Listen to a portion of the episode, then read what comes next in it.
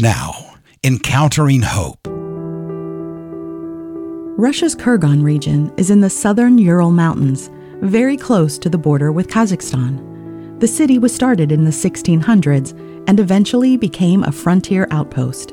Today, the Trans Siberian Railway runs through it. It's a major transport hub where one can meet many people of different backgrounds and walks of life. For Pastor Alexander and his church, Kurgan and the surrounding region is their busy mission field. He recently wrote to share a glimpse into the fruitful outreach supported by SGA partners. Listen as he vividly illustrates the importance of demonstrating kindness to lost souls. У нас есть евангелизация и ученичество. We have evangelistic and discipleship outreaches in four places. We had to do some government required paperwork for it, as the villages are located near the border with Kazakhstan.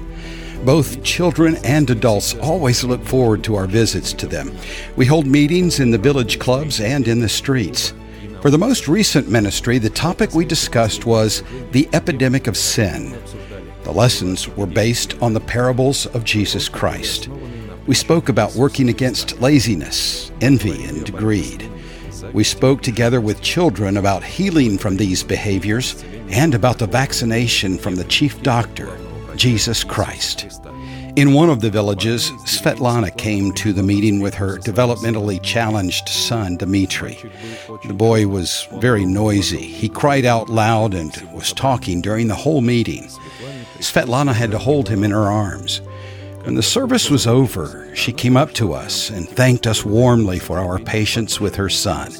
She told us that when they attend other activities, people had asked them to leave so that others would not be disturbed.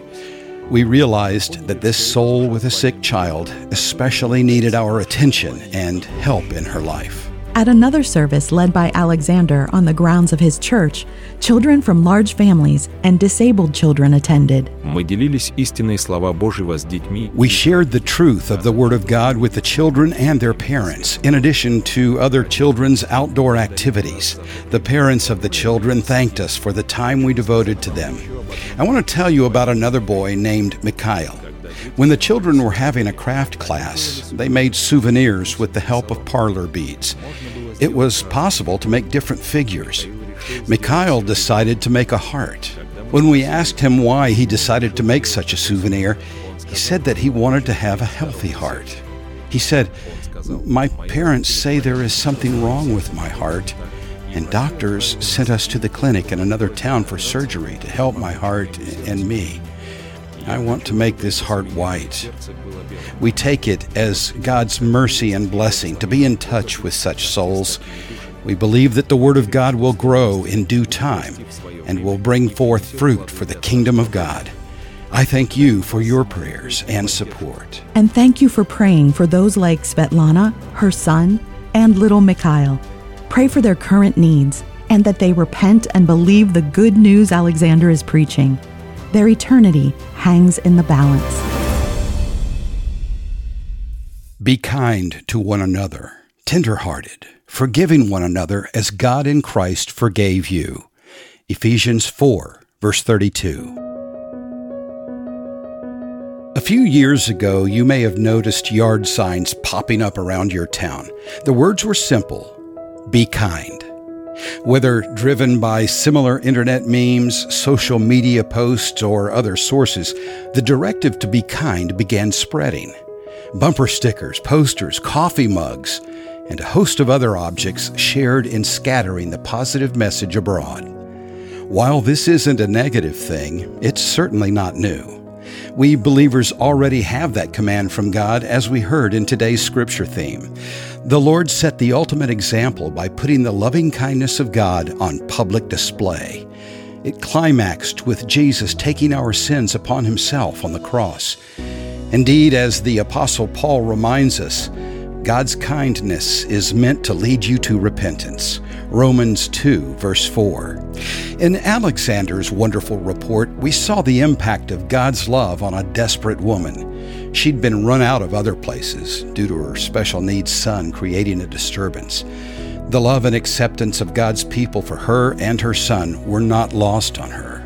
It made a lasting impression. Likewise, Mikhail, a young boy with a heart condition, was able to hear that he has a Savior who loves him, a love expressed by the Lord's local disciples who love Mikhail too. Through them, gospel seeds were planted, seeds now in the hands of God to bring growth in His perfect timing. As ambassadors of our Lord, may we always remember to walk in His example, to share love and kindness, even when we encounter those who are difficult. The kindness we show, enabled by the Holy Spirit who indwells His children, may well be used by God. Christ like kindness will open doors and usher the lost into His family as they hear the gospel, believe it, and repent. Learn how SGA is sharing the gospel, equipping the church, and helping the forgotten at sga.org.